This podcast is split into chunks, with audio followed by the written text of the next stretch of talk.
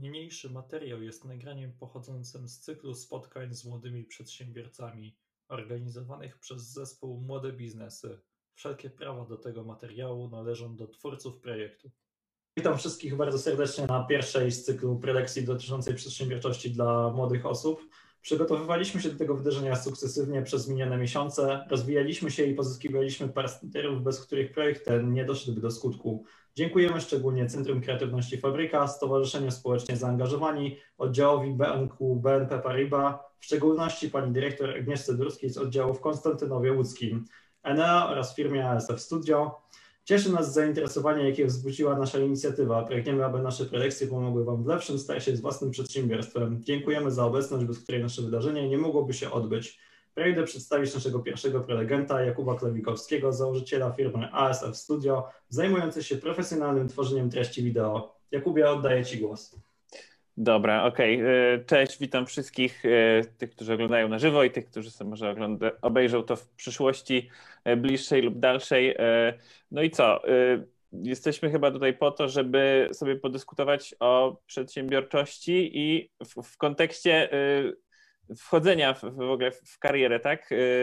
Y, dobrze to interpretuję chyba tak. to, nasze, to nasze spotkanie, nie? Dokładnie tak, dokładnie o to chodzi, żeby właśnie przedstawić tą twoją też historię i właśnie też trochę podyskutować o tych początkach, jak to mhm. zaczynać, jak w ogóle zaczynać e, budowanie własnej, własnego przedsiębiorstwa.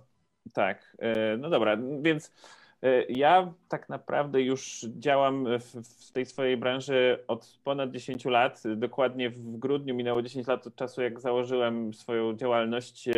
Teraz mam 32, wtedy miałem 22, więc e, no tak jeszcze gdzieś jedną nogą na studiach, jeszcze jedną nogą gdzieś w różnych takich edukacyjnych tematach bardziej, ale już czułem, że chcę jak, w jakiś sposób się rozwijać, jeżeli chodzi o, o swoje filmowanie, tworzenie materiałów, ale może e, pójdźmy od początku. Najpierw powiem Wam, czym właściwie obecnie się zajmujemy. ASF Studio to jest ta działalność, to jest ta firma, ta marka, pod, pod którą działamy w, tej chwili. Jesteśmy we Wrocławiu, tutaj mamy biuro, mamy fajny czteroosobowy zespół w tej chwili, ale y, już myślimy i podejmujemy pewne kroki, żeby to powoli wszystko rosło, żeby usprawnić te nasze działania. Najkrócej można by powiedzieć, że opowiadamy historię y, poprzez y, język filmu, poprzez te możliwości, jakie daje tworzenie materiałów poprzez kamerę, montaż, pisanie ciekawych scenariuszy, opowiadanie tych historii właśnie całym językiem filmu. No i to jest taka naj, naj, najbardziej ogólna definicja, no bo w praktyce to oznacza, że i robimy reklamy, i jakieś materiały sportowe, czasami reportaże z różnych wydarzeń, filmy dokumentalne, krótkometrażowe albo nawet takie, które miewały w przyszłości premierę w kinach. E, bierzemy też udział e, w realizacjach filmów fabularnych jako różne ogniwa, że tak powiem, tej, tego całego procesu produkcji. No, teledyski, filmy korporacyjne. Zakres jest dosyć szeroki, no i też przez te 10 lat, przez, przez różne takie etapy, przez różne rodzaje materiałów przeszliśmy, przeszedłem, a, a tak właściwie to wszystko się zaczęło, można powiedzieć, gdzieś na przełomie gimnazjum i liceum, jak y, nagrywaliśmy sobie, jak jeździliśmy na rowerach, skakaliśmy, nagrywaliśmy to, potem gdzieś tam y, montowaliśmy z kolegami i e, jakiś taki, jakimiś takimi prostymi programami. Wrzucaliśmy to do internetu, to był gdzieś rok 2005, 2004, 2005, 2006, coś, coś takiego. Jeszcze nawet wtedy za bardzo YouTube'a nie było e, takiego w takiej formie, jak znamy go teraz. E, nawet i główna forma wymiany w ogóle plików to było takie coś, że wrzucało się na jakieś takie serwery, i dawało się linki gdzieś na różnych forach rowerowych i ludzie sobie to ściągali i pamiętam, że miało się takie foldery ulubionych filmów e, swoich czy swoich znajomych. No i to były takie pierwsze kroki, może nie pierwszy kontakt z kamerą, ale taki e, pierwszy kontakt, że troszkę więcej rzeczy zaczynaliśmy nagrywać. I potem, e, potem gdzieś to trochę przycichło. Poszedłem na studia na anglistykę do, na Uniwersytet Wrocławski i po pierwszym roku pamiętam, że czułem, że e, tak gdzieś mam ochotę do tego wrócić. Szczególnie, że cały czas w głowie miałem takie coś, że chciałbym nakręcić jakieś kontynuacje tych rzeczy, które tworzyliśmy wtedy jeszcze w liceum. No akurat taka kontynuacja wprost nigdy nie nastąpiła, jeżeli chodzi o te materiały, ale za to rozwinęły się dziesiątki innych projektów. Gdzieś na przełomie, to było chyba 2008 rok, y, po pierwszym roku studiów, zebrałem sobie pieniądze. Pamiętam, że to chyba było na słuchawce, tak sobie pracowałem, rozmawiałem i przez jakieś półtora, dwa miesiące udało mi się zebrać tyle, żeby kupić sobie taką pierwszą małą, dosłownie wielkości pięści kamerkę. No i z tą kamerką, y, ona była już na karty SD pamięci, co nie było jeszcze takie powszechne wtedy, bo większość była na różne takie kasetki mini DV. Y, mogła nagrywać Full HD, więc byłem ogólnie zajarany. Y, no i zacząłem to wszystko eksperymentować, zacząłem jeździć na różne mniejsze jakieś lokalne zawody, czy w ogóle patrzyłem, gdzie coś się ciekawego dzieje, albo e, kiedy gdzieś między studiami mogę wrócić do rodzinnych Kielc albo w inne miejsce pojechać i coś ponagrywać ze znajomymi, którzy właśnie jeżdżą na rowerach. No i tak wrzucałem to na, na fora ówczesne rowerowe, między innymi Bike Action, które wtedy było takim kultowym miejscem. No i to tak e, można by powiedzieć, małymi kroczkami gdzieś e, ludzie z tej niszy, z tej społeczności rowerowej zaczynali zauważać te filmiki. E, no i tak krok po kroku potem udawało mi się dogadywać, że ok, no może pojadę gdzieś tu, tutaj jest jakiś organizator, on potrzebuje jakichś materiałów, to może da mi parę złotych na, na zwrot kosztów paliwa, plus jeszcze jakiś t-shirt dostanę i, i w taki sposób to, to ewoluowało i tak się rozwijało przez, przez jakieś kolejne półtora roku. Ja byłem bardzo zadowolony, że, że się gdzieś nawiązują takie, takie relacje, że w ogóle tu, tu mnie zapraszają na jakieś zawody na przykład motocyklowe, tu z kolei na jeszcze jakieś inne. I, I, ta sieć kontaktów powoli jakoś tak rosła, te projekty robiły się dosyć, dosyć ciekawe, ale ciągle to wszystko było e, robione tą malutką kamerką, no taką amatorską, e, szczególnie pod kątem wizerunkowym, jak się na to patrzyło. E, no i zaczęła mi kiełkować myśl, jak, co, co właściwie można zrobić, żeby wejść na jakiś wyższy poziom, żeby e, udało mi się mieć lepszą, taką bardziej profesjonalną, większą kamerę. Jeszcze wtedy nawet nie, nie było za bardzo e, czegoś takiego jak filmowanie lustrzankami, to dopiero weszło jakieś 2-3 lata później. Więc udało mi się na bazie tego już obecnego doświadczenia, które miałem, takiego trochę amatorskiego, ale e, jednak opierającego się na współpracy z różnymi czasami instytucjami, czasami jakimiś organizatorami zawodów, e, udało mi się zdobyć pieniądze z Unii Europejskiej na rozpoczęcie działalności gospodarczej. No teraz to jest bardzo popularne. Każdy chyba ma wśród znajomych kogoś, kto zdobył jakieś tam fundusze, e, szczególnie właśnie te na na jednoosobową działalność, bo jest to, jeżeli chodzi o procedury, dosyć proste, ale z drugiej strony e, pamiętam, że mi e, e, nie miałem pod tym kątem żadnej edukacji miałem właściwie tylko takie dosyć amatorskie doświadczenie, ale mimo to za trzecim razem, jak tam składałem, udało mi się dostać te pieniądze i już kupiłem sobie taką rzeczywiście porządną, lepszą profesjonalną kamerę, taką profesjonalną kamerę reportażową. No i z tą kamerą y, już y, oczywiście musiałem mieć minimum rok y, działalność gospodarczą. No i tak jakoś, jak już uruchomiło się, uruchomił się ten cały proces, że już miałem tę działalność, no to tak to jakoś poszło. Potem rok za rokiem zaczęło się to powoli rozwijać. Pamiętam, że takim dla mnie ważnym momentem było właśnie w pierwszym roku działania nawiązanie współpracy z na przykład, jak to się nazywało, Lech Bike Festival i tam zrobiłem oficjalny film w 2011 roku z tamtej imprezy. I potem cały czas będąc dosyć mocno właśnie w tym środowisku rowerowym, różne firmy zaczęły gdzieś mnie zauważać. Ja zacząłem też do niektórych firm gdzieś tam uderzać, czy do zawodników, z którymi oni współpracowali i e, takim tak krok po kroku e, nawiązała się między innymi współpraca z firmą Dartmoor Bikes, potem przyszła współpraca z Crossem i no, ta współpraca z Crossem to już trwała, znaczy no tak to było z 3-4 lata. No i to był taki okres ciekawego rozwoju, bo ten zespół Cross Racing Team można powiedzieć, że rozwijał się razem ze mną. Kiedy zaczęliśmy te nasze działania wspólne, E, no to oni jeszcze byli bardziej takim amatorskim zespołem e, i startowali w maratonach, a jak e, już mieliśmy te kilka lat za sobą, no to w, w, krosie była już mistrzyni świata Jolanda Neff, była wicemistrzyni olimpijska Maja Włoszczowska, no i ja siłą rzeczy razem z nimi też trochę wyskoczyłem do góry. Było sporo różnych podróży, między innymi do, do Brazylii, do Szanghaju, bardzo wiele różnych egzotycznych miejsc dzięki tym, e, tym różnym współpracom udało mi się e, pojechać. I też w taki organiczny sposób e, te rzeczy zaczęły trochę ewoluować.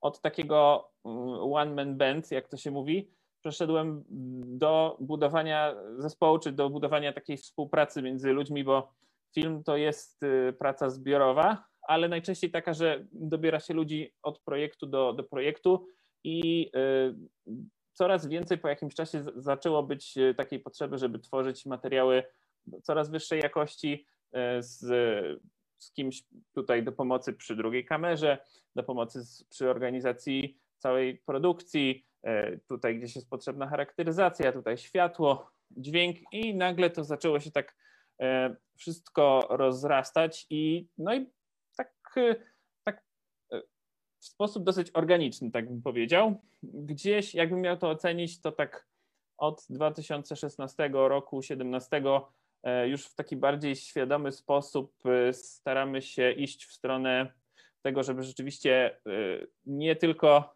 ta firma była takim narzędziem i, i pomocą w tworzeniu ciekawych filmów, ale staramy się zrobić rzeczywiście z tego jakieś takie biznesowe przedsięwzięcie.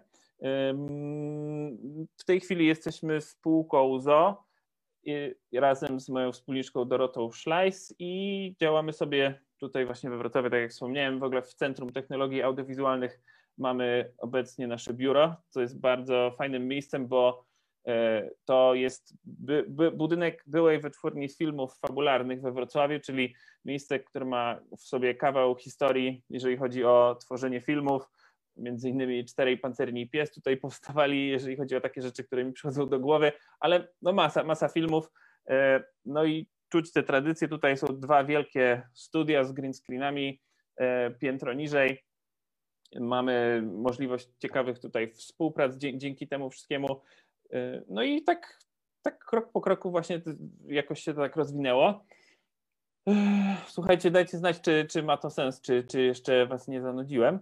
I, i, i zaraz się zastanowimy, w, w, którą stronę dalej to, z tą moją opowieścią iść, bo jak na razie to ułożyłem taką historię, że wszystko bardzo ciekawie się rozwijało, rozwijało przez 10 lat, ale jest parę rzeczy, parę wątków, które pewnie chciałbym poruszyć z, z Wami, czy Wam które mogłyby pomóc w kontekście tego zaczynania, bo jest dużo niewiadomych, które gdzieś po drodze się rozwiązuje.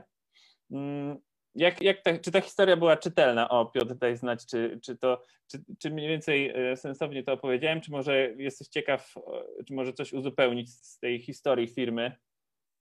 E, nie, no na razie sam początek jest bardzo e, interesujący, jak ty to zaczynałeś wszystko robić, że to się zaczęło od takiej twojej pasji właśnie robienia tego na samym YouTubie, może jeszcze nie na YouTubie, jak sam powiedziałeś, a bardziej mm. mówiłeś, że to było wrzucone na różne serwery, żeby ktoś sobie tak mógł później to, to, to, to pobrać, e, a dopiero później od tego zacząłeś wychodzić z własną, własną, własną firmą. Więc myślę, że wszyscy jesteśmy też ciekawi, jak to się później dalej zaczęło rozwijać, no bo przecież oprócz tego, że E, że się firma rozwinęła, no to ty wygrałeś parę konkursów różnych, e, nakręciłeś z tego co wiem też film dokumentalny o Mai e, Włoszczyk, tak? tak? No tak, właśnie, tak. więc myślę, że to są ciekawe historie, właśnie też powiedziałeś, że tam był ten sposób tej współpracy do tego, że Maja była po prostu w krosie, tak, i to był jej partner i, i siłą rzeczy jakby to nagrałeś, ale mógłbyś opowiedzieć o tych dalszych historiach firmy samej. Mhm. E, dobra, to jak, mi bardzo pomogło, jakbyś mi kierował właśnie te, te wątki po kolei. E, to może tak, zajmijmy się e, właśnie mm, Mają.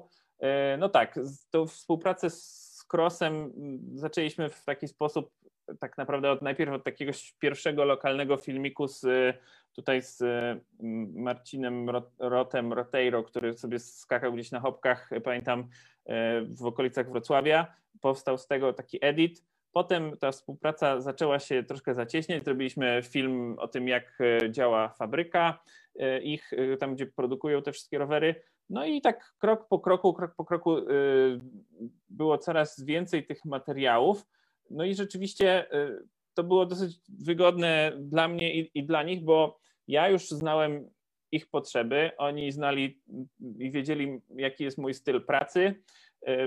No i w momencie, kiedy rzeczywiście ten team zaczął się rozwijać, kiedy oni mocno zainwestowali w to, żeby rzeczywiście stać się no, jednym z topowych zespołów w tej branży w cross country Olympic, tam w momencie, kiedy Maja dołączyła, a później Jolanda, no to też otworzyły się właśnie takie możliwości, żeby nawiązać różne znajomości już na tym takim międzynarodowym poziomie, i, no i muszę powiedzieć, że te, te znajomości, te kontakty trwają, trwają do dziś. Gdzieś tam dbamy o to, żeby e, to, podtrzymywać. To mamy też pewien wspólny projekt z Mają, który chcemy w, w tym roku pociągnąć do przodu.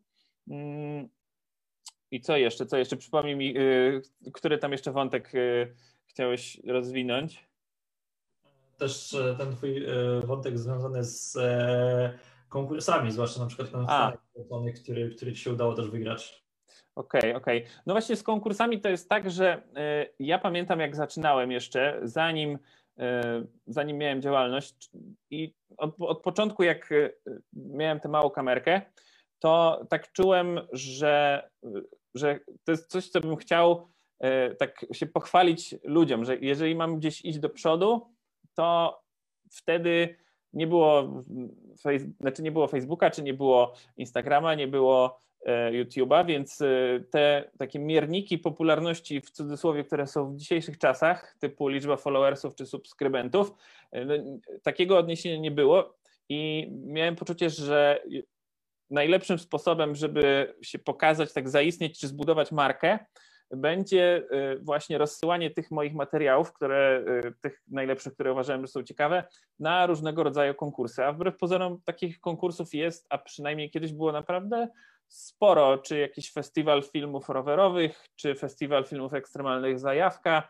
czy film Extreme, takie dużo różnych takich pokazów, mniejszych, większych. E, są też właśnie strony internetowe tak jak film Freeway.com chyba, gdzie w ogóle jest, są całe szeregi różnych większych, mniejszych festiwali na całym świecie. Jeżeli chodzi o tę nagrodę, która była w Stanach Zjednoczonych, to się nazywało Best Action Film. E, zdobyłem nagrodę w, na festiwalu e, National Film Festival for Talented Youth, to się chyba tak nazywało, czyli e, festiwal dla jakiejś utalentowanej młodzieży w Seattle. Niestety nie pojechałem tam, nie, nie zaprosili mnie, żebym, albo przynajmniej nikt nie, nie zaoferował, żeby tam zwrócić jakieś koszty podróży, ale dostałem od nich e, taki e, dyplom i, i statuetkę, co było, no i najważniejsze to, że mogłem też to wpisać w różne właśnie wnioski, że mam takie coś. E, no i po, po takich półtora, dwóch latach już miałem kilka takich mniejszych i większych wyróżnień i nagród to, co też na pewno y, troszkę pomogło potem w zdobyciu tego dofinansowania.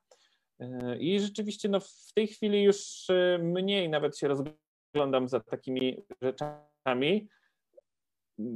Jeżeli już, to za takimi rzeczywiście poważnymi e, festiwalami, gdzie na przykład Dorota wysyła materiały, które gdzieś współprodukowała, ale to już takie rzeczywiście rasowe festiwale.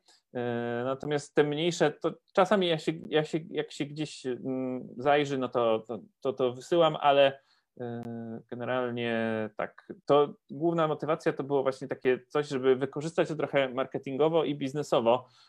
Chociaż no, wiadomo, ego też można sobie lekko podbudować, ale to już jest inna historia takimi nagrodami. No to też jest takie potwierdzenie, że się, że się idzie trochę w dobrą stronę, że to się ludziom podoba.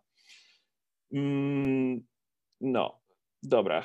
Co, co możemy dalej? Ja mam parę wniosków, e, które, o których chciałbym wspomnieć. E, myślę, że to jest dobry moment. Takich, e, które jakby z perspektywy czasu, jak patrzę na, na te rzeczy, jak zaczynałem, jak byłem te 10 lat temu, o których mógłbym wspomnieć. Myślę, że to jest, to jest dobra kwestia, bo temat tutaj jest taki, że rozmawiamy o sprawach biznesowych, o, o planach bycia przedsiębiorcą i ja mam takie poczucie, że jeżeli chce się w ogóle zaczynać jakiś swój biznes, swoje takie przedsięwzięcie, to warto się zastanowić, kim, e, kim jesteś, że tak powiem, w, tak w sercu, nie wiem, czy to jest dobre słowo, w sercu, ale tak we, we wnętrzu, bo ja jako e, taka postać, e, jeżeli miałbym się pozbyć różnych takich właśnie haseł typu, że jestem szefem firmy, założycielem, wspólnikiem, to ostatecznie czuję się,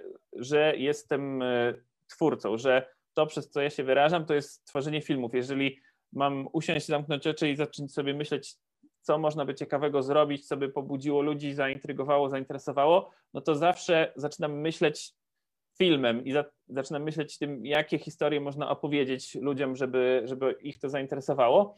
Natomiast y, tak jak rozmawiam z ludźmi, jak słucham podcastów, to mam wrażenie, że każdy ma takie, taką swoją osobowość podstawową, która go gdzieś prowadzi.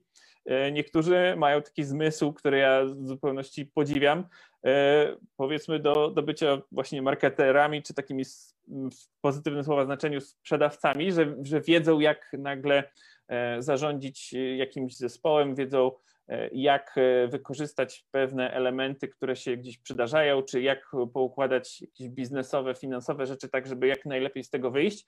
E, ja tych rzeczy mam wrażenie, że przez te 10 lat się uczyłem i nadal uczę krok po kroku, bo ta rzecz, która mnie pcha do przodu, to jest właśnie bycie twórcą, artyst, artystą. No, właściwie nie boję się tego słowa artysta, bo E, to czasami jest tak prześmiewczo używane, ale w mojej definicji artystą jest ktoś, kto tworzy jakieś rzeczy, które poruszają inne osoby, czy wytrącają z takiej równowagi i, i zadają pytania, na które nikt jeszcze wcześniej nie próbował e, odpowiedzieć, albo mm, po prostu e, zastanawiają się nad, nad rzeczami w taki sposób, że nie zostawiają widza obojętnym, więc w takiej definicji E, lubię, kiedy rzeczywiście uda nam się zrobić jakiś taki materiał, który gdzieś zapada w pamięci. Mm, ale e, wokół tego wszystkiego e, rzeczywiście, żeby to działało, żeby móc tworzyć fajne, ciekawe materiały, dzielić się tym wszystkim, trzeba mieć jakiś porządek, trzeba mieć taką stronę biznesową, solidne fundamenty. I jeżeli miałbym też dać jakąś taką radę ludziom na samym początku, którzy, którzy zaczynają, to jest takie przeświadczenie, że pewne decyzje trzeba podjąć tam, jak się ma 18, 19, 20 parę lat związane z, czy to z maturą, czy studiami, czy z wyborem kariery, czy z wyborem pracy, ale y, te, te decyzje one nie mają aż takiego znaczenia, jak się wydaje, bo potem przez kolejne lata i tak człowiek odkrywa dużo rzeczy na temat siebie, na temat swoich pasji, na temat swoich zainteresowań, na temat tego, co go tak naprawdę fascynuje, więc jeżeli nie wie się na początku, co dokładnie, w którym kierunku chce się iść, to też nie jest nic złego. Trzeba popróbować sobie różnych rzeczy, bo te, te momenty, w których niby się od nas oczekuje, że trzeba się na coś zdecydować, no tak naprawdę wcale nie trzeba się wtedy na nic konkretnego decydować, bo e, ten moment, kiedy będziemy wiedzieć, on kiedyś nastąpi, prędzej czy później. E, niektórzy to czują, że tak powiem, w kościach od zawsze, że, że coś w nich siedzi, tak jak we mnie zawsze siedziała taka chęć wyrzucania, wyrzucania z siebie jakichś historii, czy to poprzez film, czy to poprzez jakieś innego rodzaju e, media, ale głównie, głównie przez, przez kamerę. E, no i to, to mi rzeczywiście nie dawało spokoju, dopóki nie zacząłem tego tak porządnie robić. Mm, to jest e, jedna rzecz. Jeżeli chodzi o takie zastanowienie się, co mógłbym zrobić inaczej, powiedzmy w takim 2010 roku, to myślę, że miałem tak ma, mniej chyba pokory miałem w ogóle w sobie do tego, co robiłem i do tego, co e, wtedy sobie myślałem. I miałem takie przeświadczenie, że nie mam ochoty na przykład, e, no nie wiem, pojechać gdzieś i popracować pół roku, żeby zarobić na lepszą kamerę, bo ja po prostu chcę filmować i chcę tak zrobić, żeby tylko filmować i nie robić nic innego. E, to takie było trochę dziecinne, może trochę to wyolbrzymiam w tej chwili, ale gdzieś e, taka nutka z tyłu głowy była e, i akurat tak udało mi się, że rzeczywiście te finanse związane z tymi amatorskimi produkcjami plus te rzeczy, to dofinansowanie, to wszystko się tak fajnie zgrało, że, że poza tymi kilkoma miesiącami pracy na słuchawce, potem udało mi się rzeczywiście już pracą z kamerą zarabiać na kolejne produkcje czy na kolejne projekty i, i właściwie utrzymywać się powoli, powoli z tego. Natomiast y, gdybym wrócił te 10 lat, to, to mam takie przeświadczenie, że jeżeli rzeczywiście chce coś robić, to trzeba nie bać się czasami zrobić rzeczy trudnych czy mało atrakcyjnych, jeżeli rzeczywiście chcemy coś zrobić, bo, no bo jest dużo różnych sposobów dojścia do, do czegoś, do jakiegoś celu i nie, nie każdy ten cel jest taki łatwy. Dobra, trochę tak jakoś e, jakieś motywacyjne tony zacząłem uderzać. E, jestem ciekaw, czy, czy ma to sens, e, bo to tak dobrze wiedzieć, że, czy jest jakiś feedback, czy, czy, ma, to, czy ma sens to, co, co mówię. Zresztą na razie nie mamy jakichś takich komentarzy, natomiast to, co też powiedziałeś e, o, tych, o tym, żeby zaczynać i to nie, nie ma za bardzo się przejmować niezależnie od, e, od wieku mhm.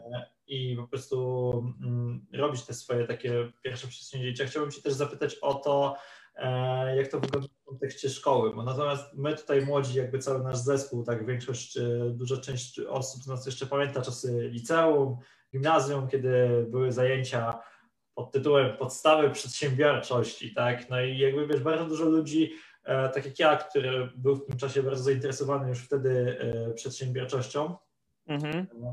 e, byłem wtedy bardzo zainteresowany przedsiębiorczością, że to wiesz, to dla mnie było takie wow, bo będą zajęcia z przedsiębiorczości, będą nas uczyć o biznesie, a się okazało, że bardziej nas uczono, wiesz, to jest spółka komandytowa, spółka ZO i tak dalej. Chciałbym Cię zapytać, jak Ty oceniasz taką edukację u siebie przedsiębiorczą i no i jak ty myślisz, czy są rzeczy, których my jesteśmy jakby w stanie się sami nauczyć? Oczywiście poza tym, jak mówię, spółka komandytowa, to można sobie wpisać w Wikipedii, ale mówię o takich rzeczach, mm-hmm. które bardziej powinna szkoła robić lepiej, gdy, żeby te biznesy, nasze pomysły biznesowe przekuć faktycznie w coś realnego. Okej, okay, okej. Okay. No to jest taki e, dosyć ciekawy temat, pewnie rozległy, e, ale e, powiem Ci tak, ja na przykład chyba też miałem jakieś podstawy przedsiębiorczości w liceum, ale totalnie, w ogóle mam zerową pamięć tego, co, co tam mogło się dziać na tych zajęciach, co, co nie świadczy zbyt dobrze o nich.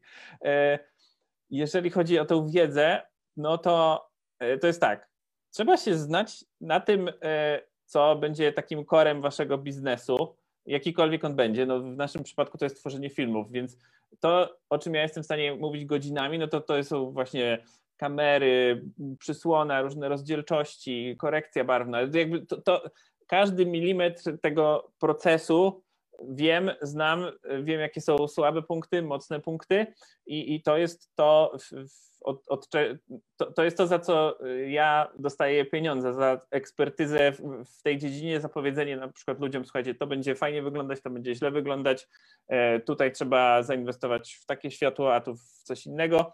Natomiast y, to wszystko dookoła, y, to znaczy jest tego dużo rzeczywiście i dużo tych rzeczy ja się nauczyłem po drodze, ale y, mam takie wrażenie, że to, co jest kluczem, będąc na tym początku, to nie jest żadna konkretna wiedza, bo ja mając spółkę ZO, sam do końca nie wiem o niektórych jakichś takich niuansach. Wiem mniej więcej i nawet jak się ludzie mnie pytają, to widzę, że wiem całkiem dużo, bo po prostu siłą rzeczy gdzieś się dowiedziałem, czy gdzieś zadzwoniłem do księgowej, bo akurat coś wyskoczyło, ale te wszystkie rzeczy, one są takie do ogarnięcia w momencie, kiedy e, trzeba się nimi zająć. I e, na początku warto wiedzieć, że trzeba robić swoje, a te wszystkie rzeczy dookoła jeżeli mamy jakiekolwiek jakieś takie poczucie lekkie chociaż mm, multitaskingu i, i poczucie lekkiej odpowiedzialności, to, to one będą ogarnięte.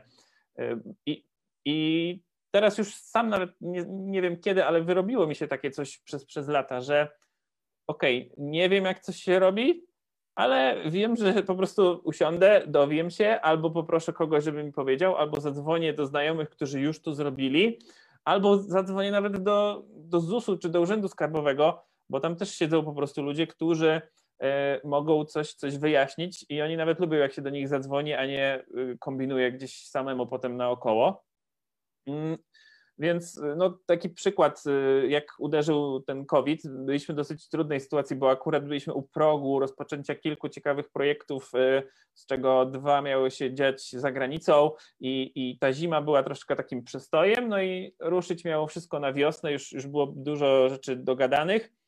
No i nagle przyszedł marzec minionego roku i, i było dosyć tak, y, no byliśmy pod ścianą. Miałem takie poczucie, że E, nie, nie jest lekko, że uderzyło nas coś, co nigdy wcześniej się nie wydarzyło.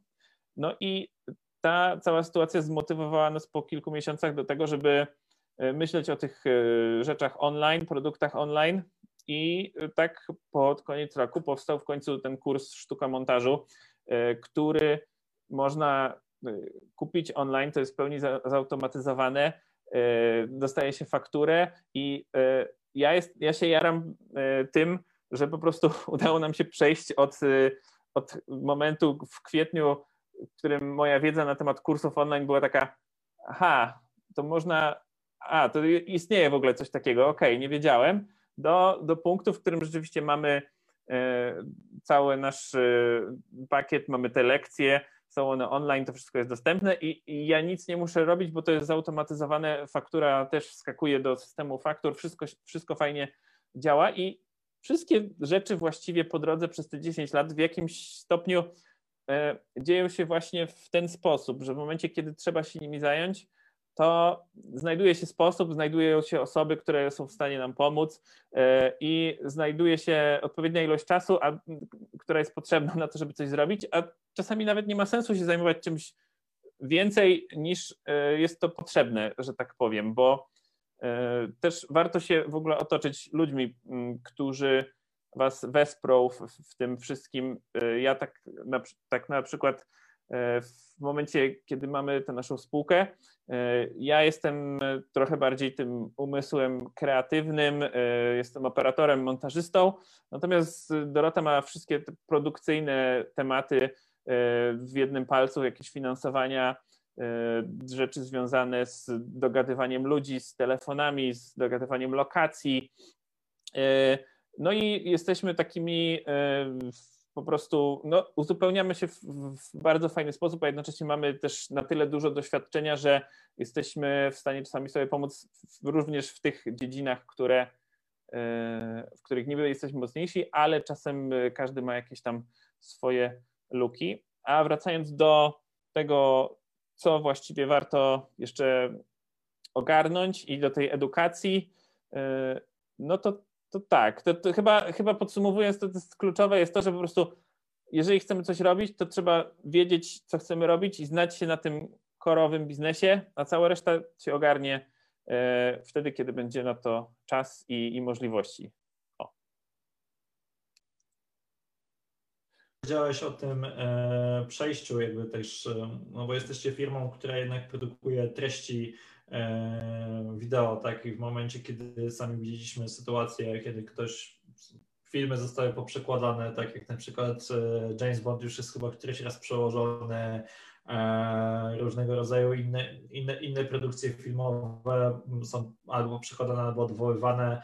No, mhm. Netflix sobie świetnie radzi, ale też przecież jest firmą, która produkuje treści i przecież mamy na przykład Wiedźmina dwój, e, drugi sezon, który też jest opóźniony dosyć mocno, zdjęcie się miały zacząć wcześniej, więc chciałem Ciebie zapytać, jak w ogóle sobie radzić w takiej sytuacji e, e, kryzysowej, jak to w ogóle szybko przejść z tego sytuacji, kiedy mamy koronawirusa, jak, jak sobie z tym poradzić? I jak wy w ogóle sobie dajecie radę w tej chwili, no bo rozumiem, jakby macie ten kurs i na waszej stronie zawsze były możliwości wykupienia sobie szkoleń, Natomiast jestem ciekaw, jak to wygląda teraz od waszej strony produkcyjnej, jak wy sobie z tym radzicie?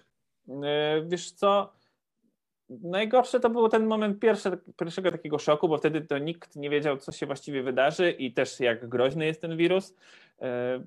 W tej chwili jest tak, że już pewne procedury zostały wprowadzone.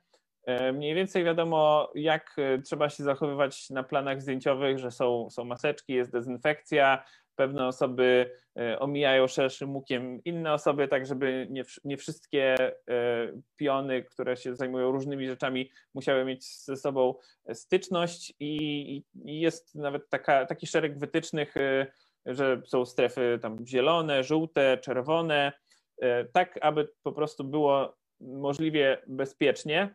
Mm, więc da się, da się produkować, może nie wszystko, może nie w takiej skali jak wcześniej, ale da się tworzyć filmy, da się wchodzić na plany zdjęciowe i realizować e, różne materiały, więc to jest e, taka pierwsza informacja, że już, już nie ma tej takiej paniki, po prostu trzeba sobie na spokojnie wszystko zaplanować w odpowiedni sposób. Jeżeli w ogóle chodzi o przygotowywanie się na takie sytuacje, no to e, dla mnie to poprzedni rok był troszkę nauczką, bo w teorii wiedziałem o różnych rzeczach, które chcę powoli wprowadzać w swoje życie, w swój biznes, ale jeszcze e, nie, nie wszystko byłem w stanie zorganizować. No pierwsza rzecz, pierwsza zasada, no to e, dywersyfikacja tych e, źródeł przychodu, tych rzeczy, którymi się można zajmować co z jednej strony ma dobre skutki, z drugiej można powiedzieć, że może lepiej się skupić na jednej rzeczy i być w tym super, super dobrym, ale na dłuższą metę trzeba patrzeć, jak e, się zabezpieczyć po prostu, że tutaj robimy filmy, ale z drugiej strony mamy też materiały stokowe, które czasami e, się same po prostu sprzedają na różnych serwisach, gdzie ludzie mogą sobie wykupić ujęcia mamy te nasze kursy, czy jakieś możliwości konsultacji. Mm, no i to wszystko jeszcze pewnie kilka rzeczy można by dodatkowych e, wymyślić. To wszystko razem zaczyna tworzyć pewną taką mozaikę, że nawet jeżeli jakiś puzzle by z tego odszedł na chwilę, no to pozostałe dają jakieś zabezpieczenie albo można przerzucić więcej sił na te pozostałe rzeczy. E, tutaj wydaje mi się, że ważnym też elementem e, w tej całej sytuacji i w wyjściu taką e, obronną ręką na tyle, na ile można to tak nazwać, było to, że już właściwie w 2016, tak gdzieś w połowie 2016 ja powoli zacząłem robić te wszystkie swoje materiały vlogowe, pokazywać więcej siebie tak z pierwszej perspektywy i, i, czy to na YouTubie, czy na Facebooku i na Instagramie i opowiadać o, o pracy naszej, o, robić jakieś materiały takie, które są poradnikami, tutorialami. E, na początku robiłem to tak głównie po to, żeby też nie zgubiły się różne ciekawe przygody, które mieliśmy na różnych wyjazdach, ale z czasem to zaczęło rzeczywiście budować też oprócz naszej marki firmowej, też moją markę osobistą, i y, ta marka osobista, taka można to nazwać eksperta od, od filmowania, ona się okazała niezwykle cenna, bo już miała te kilka lat. Co prawda nie jest to y, taka, takie coś, coś masowego, że, że to jest jakieś dziesiątki tysięcy ludzi to oglądają, ale z drugiej strony poprzez, że, poprzez to, że jest to nisza konkretna i my głównie działamy B2B, y, no to ta marka ma ciekawą, ma fajną wiarygodność, moja marka jako eksperta i y, mam takie poczucie, że ludzie mi ufają, wysyłają czasami jakieś różne pytania o różne rzeczy. Tych materiałów już jest na tyle sporo na moim kanale na YouTube'owym, że można sobie y, na sporo pytań już odpowiedzieć i, i to cały czas pracuje, cały czas działa, ludzie to oglądają. Y, no i w momencie, kiedy już taki taki background został zrobiony, ta wiarygodność pewna się nabudowała przez te e, kilka lat, a potem została lekko podgrzana w momencie, kiedy zbliżała się e, premiera kursu, więc tym, którzy mnie już znali od kilku lat, po prostu trzeba było przypomnieć, że hej, e, jest Kuba, jak chcesz się dowiedzieć dużo więcej ciekawych rzeczy, to masz dostęp do takich takich materiałów. E, więc e, ta marka osobista też odgrywała tutaj niezwykle ważną rolę, e, w mojej opinii, jeżeli chodzi o właśnie takie zabezpieczenie się na kilku frontach przed takimi trudnymi sytuacjami, no bo po prostu można wyjść i powiedzieć coś szczerze do ludzi i ludzie mnie znają i kojarzą i mam nadzieję, że też, że, że darzą jakąś tam sympatią. Tak to wygląda. Okej, okay, a no. E, okay, a co sądzisz o, taki, e, o takim e, budowaniu właśnie tej marki, tak jak ty powiedziałeś, bo z tego, co tak jak też patrzyłem na twój kanał YouTube'owy i tak dalej, no to, to bardziej wyglądało tak, że ty najpierw, ok, mówiłeś, że zacząłeś od tych filmów, natomiast e, jako ciebie, jako Jakub Tawikowski, jeszcze chyba w tamtym czasie nikt nie kojarzył w momencie, kiedy w internetowym świecie, jak zakładałeś firmę, bo to chyba wyszło tak, że ty już założyłeś firmę, i potem założyłeś do tego kanał. No a co sądzisz o tym, czy to jest dobry początek, tak jak wielu młodych ludzi zaczyna od tego, że nagrywa jakieś własne treści e, do internetu, a potem robi z tego filmy, tak, tak na przykład wiele powstało szkoleniowców świetnych, tak, tak na mhm. przykład robili właśnie szkolenia z social mediów i tak dalej i dzisiaj na przykład występują na scenach i co, co, co, ty, co ty o tym sądzisz? Czy doradzałbyś e, taką rzecz, że najpierw zbuduję sobie markę, a potem zrobię z tego firmę, czy jeżeli jest pomysł na biznes, to od razu go realizować po prostu i nie zaprzedać sobie tym czasu, żeby mnie kojarzyli, a nie mój biznes, że może bardziej powinien, powinniśmy iść w kierunku własnego biznesu od samego początku? Wiesz co, jest wiele dróg, e, to po pierwsze, a po drugie bardzo dynamicznie nam się to wszystko zmienia w dzisiejszych czasach E, jak ja zaczynałem, e, no to e, w ogóle nie było takiej koncepcji influencerów, ten rynek nie istniał w takiej formie, ludzie nie, nie rzucali jakichś dziesiątków czy setek tysięcy złotych osobom, które wrzucają gdzieś posty na Instagrama czy, czy coś takiego. I mi w ogóle gdzieś do 2015 roku nie przychodziło do głowy, że mógłbym w takiej formie sam występować przed kamerą. Po prostu wyrażałem się poprzez filmy, które robiłem. Y, I no, jak patrzę z, tak z perspektywy wstecz, to myślę sobie, no, gdybym zaczął powiedzmy w 2011 czy 2012, y, jak przykładowo Krzysztof Gonciarz, y, robić rzeczywiście materiały, w których ja występuję, oprócz tego, że tworzyłem materiały firmowe, no to no, who, who can tell, jakby wyglądała sytuacja. Mo, może, może gdzieś byłbym w innej pozycji, może bym się zajmował czymś troszkę innym, gdzieś bardziej medialnym, nigdy nie wiadomo, ale y, ja zajmowałem się tworzeniem filmów i dopiero potem przyszło mi do głowy takie dokumentowanie tego. Y, gdybym teraz zaczynał, pewnie pomyślałbym nad różnymi alternatywami. Jeśli chodzi o, o to, czy to jest ok, czy nie ok, czy to warto, czy nie warto, y, no ja generalnie uważam, że budowanie takiej marki osobistej, czy dzielenie się z, ze światem po prostu tym, co się robi, ale w taki uczciwy i szczery sposób, e, bez jakiegoś takiego naciągania, bez e, budowy. No. Przerwam, ale mamy pytanie. No. E, Kuba, czy przewidujesz współpracę, Aleksander Tatarek pyta, Kuba, czy przewidujesz współpracę z innymi filmowymi influencerami, krótko, czy można z Tobą popracować, powspółpracować, więc może jakiś kolab tam się uda zrobić. E, wiesz co, no jakby nigdy nie mówię nie. E, ja do tej pory niespecjalnie też zabiegałem o takie jakieś krosowanie się w cudzysłowie, bo bardziej się po prostu skupiałem na przedstawianiu tego, co, co robimy jako ASF Studio bo rzeczywiście jakby chcieć się skupić na, na takim e, budowaniu YouTube'owej marki, no to jest szereg działań, które warto wdrożyć, tak jak na przykład nawiązywanie relacji z innymi e, twórcami, którzy są w tej samej e, gdzieś sieci, zajmują się podobnymi rzeczami, którzy mogą przyciągnąć, żeby przyciągnąć ich widownię do siebie.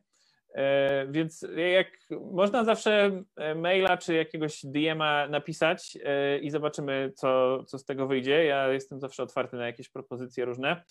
No w tej chwili robimy regularnie te webinary, które są takimi też rozmowami z różnymi ekspertami z różnych dziedzin i z różnych rzeczy dookoła filmowania. To się zawsze dzieje w czwartki o 19, więc to jest jakaś forma też nawiązywania takich e, relacji online'owo przynajmniej. Mm, ale tak, jak najbardziej, jak najbardziej można próbować. Najlepiej mailem czy właśnie przez Instagrama, to, to wtedy e, gdzieś nie zgubi się ta, ta wiadomość. Jeszcze chciałem wrócić właśnie do tego, bo to ważny wątek, o który zapytałeś, o to budowanie tej marki, a potem budowanie firmy.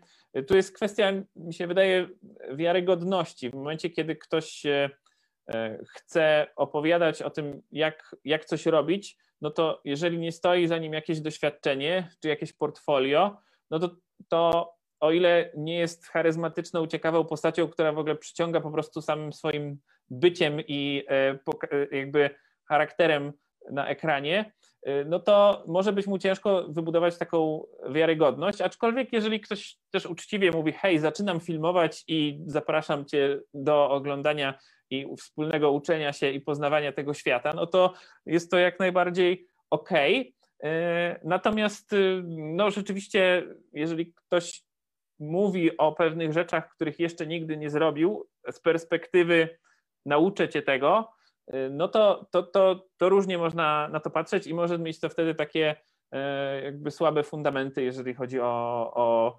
Y, utrzymanie uwagi widza, bo, bo, no bo widz szuka czegoś konkretnego i chce zaufać tej, tej naszej wiedzy. Tak, tak bym to podsumował. Y, no jest, jest masa sposobów na, na budowanie swojego marketingu, y, więc jeżeli ktoś chce słuchać, to znaczy, jeżeli, znaczy jeżeli, jeżeli jest popyt, jeżeli są widzowie, to znaczy, że, że ktoś robi coś, coś dobrze. Ja też zawsze ostatecznie dosyć pokornie się staram przeanalizować pewne rzeczy czemu no, takie statystyki są, jakie są i czy to algorytm, czy to może ja, czy to może e, treści mało takie clickbaitowe, czy może e, trzeba pomyśleć nad jakimś tempem montażu. Zawsze trzeba się zastanowić, bo no jednak ludzie głosują po prostu swoimi oczami i swoją uwagą, którą poświęcają i time, time watchem, jak to się mówi. Mhm. E, jeszcze mam do Ciebie też pytanie, tak jak właśnie poruszyłeś te kwestie z e, budowaniem tej marki, e, w sensie pozyskiwania tych osób, znaczy widzów konkretnie. Mhm. Teraz chciałem Cię zapytać, bo wielu tutaj myślę też osób, które, które nas słuchają, które E, są z nami tutaj na Zoomie bądź na transmisji, no ma jakieś swoje plany, żeby wejść na YouTube'a, zacząć dodawać własne treści. Ja sam też prywatnie nagrywam podcast i wiem, jak to po prostu ciężko dotrzeć do tych osób, bo mamy naprawdę multum treści, jakby, że no, internet, dostęp do internetu ma mnóstwo ludzi na całym świecie i po prostu tych treści jest e, na tyle, porobiły się różne social media, jak chociażby TikTok i tych platform jest coraz więcej E, i tych treści jest coraz więcej. Jak, jak w ogóle się przebić z czymś takim? Jakby od czego to zależy Twoim zdaniem? Czy to jest bardziej kwestia kontentu może dobrania, e, czy to jest kwestia jakości, bo wielu ludzi też zaczyna może ze słabą jakością i to może być problem, natomiast jak Ty to oceniasz? E, no to, no, to jest temat złożony, tak, tak najkrócej można powiedzieć. Jest, szereg, szereg czynników. Na pewno to jest Wymaga to pewnego rodzaju cierpliwości, trochę szczęścia, trochę odpowiedniego wyczucia czasu, kiedy z, z czym e, uderzyć, z jakimi treściami. E, chyba nie ma takiej z, z dobrej zasady, bo rzeczywiście jest teraz lekki, lekki albo duży przesyt kontentu. Każdy właściwie wrzuca te rzeczy, no i do tego już parę filmów dokumentalnych też o tym powstało na Netflixie, że ten algorytm, on nie podpowiada nam najbardziej wartościowych treści niestety, on podpowiada nam najbardziej klikalne treści, te, które wywołują najwięcej emocji.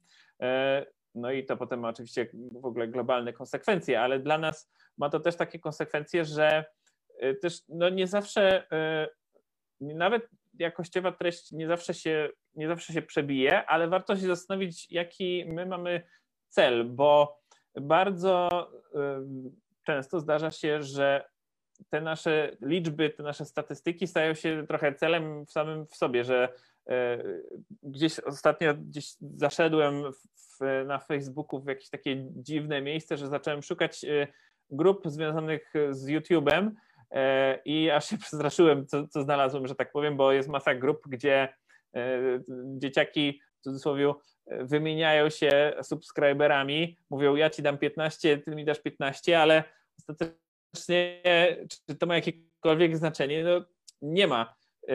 znaczenie ma to, co chcemy osiągnąć poprzez dotarcie do ludzi. Jeżeli ja mam tysiąc ludzi, którzy, którzy mnie śledzą, ale wiem, że śledzą mnie z zapartym tchem i z, z tego na przykład 10% e, będzie gotów e, wydać powiedzmy pieniądze na jakiś mój produkt, który wprowadzę na rynek, czy e, na, na cokolwiek, czy będzie chciało mnie wesprzeć na jakimś tam patronajcie, no to, no to to jest ten, ten wymierny cel, dzięki któremu powiedzmy można coś tworzyć dalej, bo same liczby dla liczb, no nic, nic, nic nie dają. Dla mnie ważne jest to, żeby budować ludzi, którzy są zaangażowani, którzy rzeczywiście interesują się uczeniem się na temat y, filmowania, czy chcą zainteresowani naszymi usługami związanymi z produkcją filmów.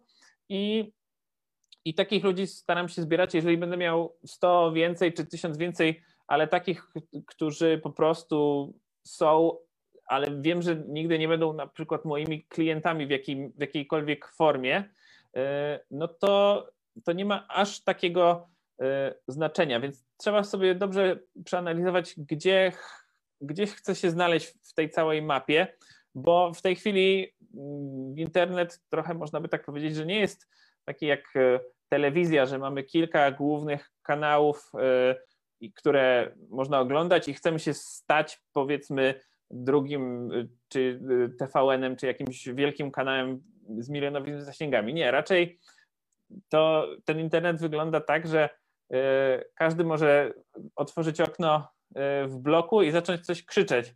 I pytanie, jak dużo ludzi będzie cię słyszeć gdzieś dookoła i będzie chciało cię słuchać. To na takiej zasadzie to jest wszystko tak strasznie, strasznie mocno rozproszone, więc trzeba się zastanowić, do jakich ludzi, czy w swojej miejscowości, czy w swojej branży, czy, czy w jakiejś swojej niszy chce do, dotrzeć. E, no i szukać można by powiedzieć, że wartościowa treść może być ciągle podstawą. Wartościowa pod kątem rozrywkowym albo edukacyjnym. Y, tak mi się wydaje, że to ciągle ma wartość, bo ludzie szukają konkretnych informacji, nie wiem, jak obsłużyć jakąś kamerę, jak ustawić światło, jak, y, czy który mikrofon warto kupić. Takie rzeczy ciągle są ciekawe, więc warto sprawdzić po prostu, czego rzeczywiście ludzie, ludzie szukają i może w tym kierunku iść, bo bardzo często, ja też jestem tego sam ofiarą, e, w cudzysłowie, że robi się materiały, robi się content e, taki, jak mi się podoba, żeby zrobić, a nie patrzy się na to, co ludzie by chcieli oglądać. Oczywiście to musi być jakimś, e, jakiś złoty środek trzeba w tym znaleźć, żeby tworzyć te rzeczy, które nam się podobają i jednocześnie odpowiadają na jakieś potrzeby widzów czy, czy społeczności. Ale no jest to bardzo, bardzo ciężki proces i, i nie, ma, nie ma gwarancji w dzisiejszych czasach, że coś się rzeczywiście uda na 100%, że o, jak pójdziesz tą ścieżką, to, to, się, to na pewno będą obejrzenia, będą komentarze. No to wszystko się bardzo, bardzo szybko, szybko się zmienia. To, co działało rok temu, może już teraz nie działać, e, a kto wie, może za pół roku znowu się jakaś nowa platforma pojawi i nagle e, będą jakieś zmiany tektoniczne na tej internetowej mapie. Okej. Okay. E, dostaliśmy jeszcze teraz pytanie na Facebooku. Mhm. Czy teraz jesteś w miejscu, w którym klienci sami się do ciebie zgłaszają? I jak zdobywasz zagranicznych klientów? Mhm. E, no tak, e, jest w pewnym stopniu jest taka e, jakaś grupa gdzieś tam znajomych klientów, z którymi już parę razy współpracowaliśmy, którzy w momencie, kiedy mają jakąś potrzebę, no to po prostu dzwonią aczkolwiek ten nasz biznes ma taką charakterystykę, że czasami jest tak, że ktoś, kto potrzebował filmu kilka lat temu, następny film będzie potrzebował dopiero e, też właśnie za kilka lat, ale jest ta sieć kontaktów i też ci, którzy byli zadowoleni z naszych usług, gdzieś polecają innym, więc to po części działa, choć ten miniony rok był dosyć, dosyć trudny, no bo dużo, dużo rzeczy zostało uciętych, więc tutaj troszkę przeszliśmy, można powiedzieć, z takiego business to business do e, business to customer, czyli B2C e, i w związku z tymi kursami czy, czy konsultacjami. E, ale nie powiedziałbym, że jesteśmy w punkcie, kiedy już nie trzeba się reklamować, czy, czy nie trzeba zabiegać, że tak powiem, od tego klienta, bo cały czas pojawiają się jakieś nowe rozwiązania na rynku, pojawiają się nowi, gdzieś młodzi twórcy, którzy właściwie też chcą, chcą się wybić, robią różne rzeczy jakby za, za pół ceny w cudzysłowie, bo po prostu mają zajawkę, mają jakiś tam sprzęt podstawowy, który kupili. I no, trzeba pilnować, trzeba się odzywać, przypominać, dbać o ten networking, yy, yy, sprawdzać, czy, czy czegoś tam ci nasi stali klienci yy, nie potrzebują. Choć z drugiej strony właśnie też zdarzają się momenty, kiedy nagle przychodzi wiosna i, i wszyscy się budzą, y, którzy kiedykolwiek gdzieś tam y, coś ciekawego z nami robili, że słuchajcie, y, mamy to i to i to i kolejni dzwonią i nagle to zwykle tak właśnie działa, że albo jest taki moment spowolnienia, trochę jak pory roku, bo dosłownie to czasami tak działa, a potem nagle, nagle wszyscy coś, coś potrzebują. Oczywiście z tych telefonów e, zwykle trzy czwarte okazuje się, że albo się gdzieś przesuwa na później, albo nie ma jednak budżetu. E, natomiast to jest tak, bym powiedział, no 50-50.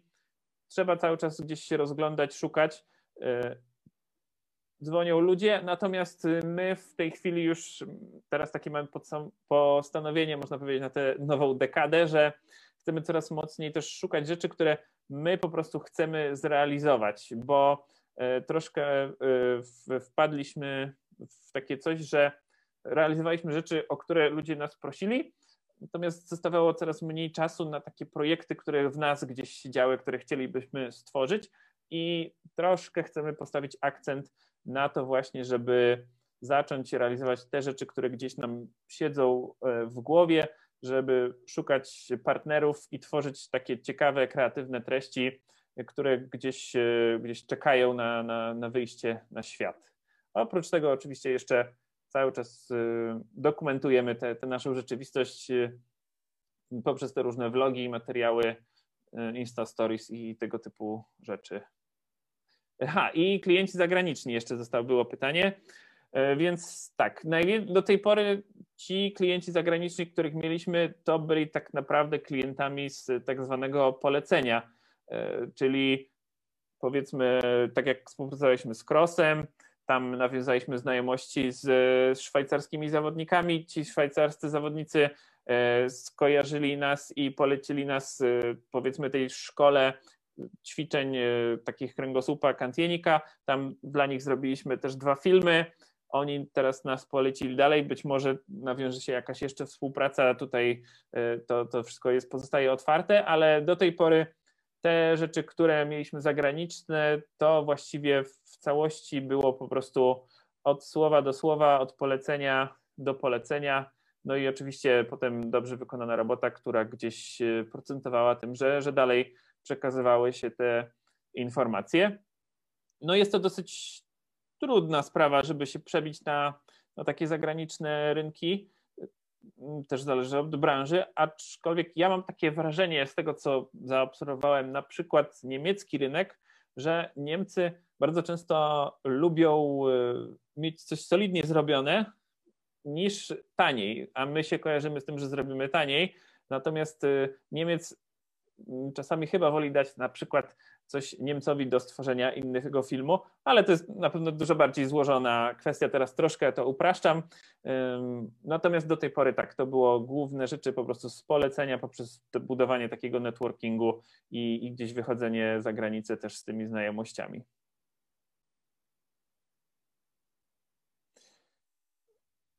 No i czekam jeszcze na jakieś pytanka albo na jakieś Wasze przemyślenia co tu jeszcze uzupełnić?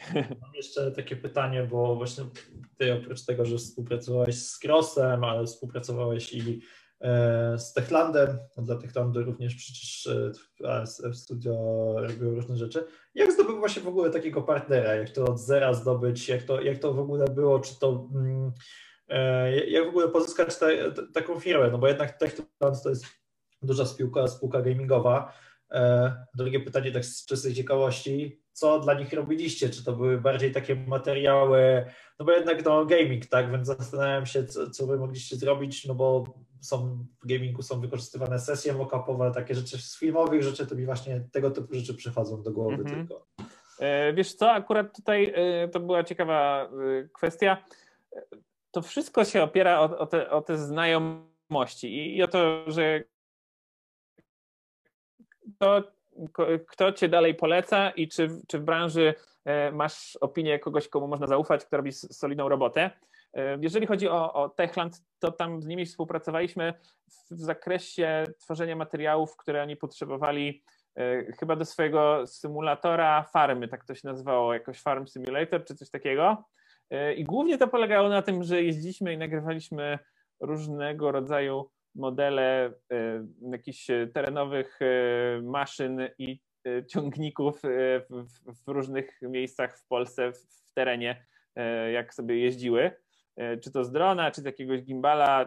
To po prostu takie materiały pokazujące, jak w rzeczywistości wyglądają te, te maszyny. I potem to chyba było jakoś w formie takich dodatków do, do tej gry, albo też częściowo jako jakieś takie wzory dla, dla tam twórców czy, czy designerów. E, no i jak się nawiązała ta współpraca? Tak naprawdę w taki najbardziej książkowy, networkingowy sposób, e, mianowicie mój dobry, dobry znajomy, który też był zresztą ze mną w szkole firmowej wrocławskiej na, na tym samym roku, on jest y, montażystą, przez jakiś czas tworzył różnego rodzaju materiały, to tu, to tam i y, za, zatrzymał się na, na dłuższy y, etap, na dłuższy czas właśnie w Techlandzie. Jako montażysta tworzył różnego trail, rodzaju trailery, skróty gier, czyli po prostu te gameplaye czy te zapisy gier brał, brał różne grafiki, różne te animacje i z nich, z nich tworzył takie zapowiedzi, zajawki, które potem gdzieś lądowały w różnych miejscach do oglądania i, i przyciągały uwagę.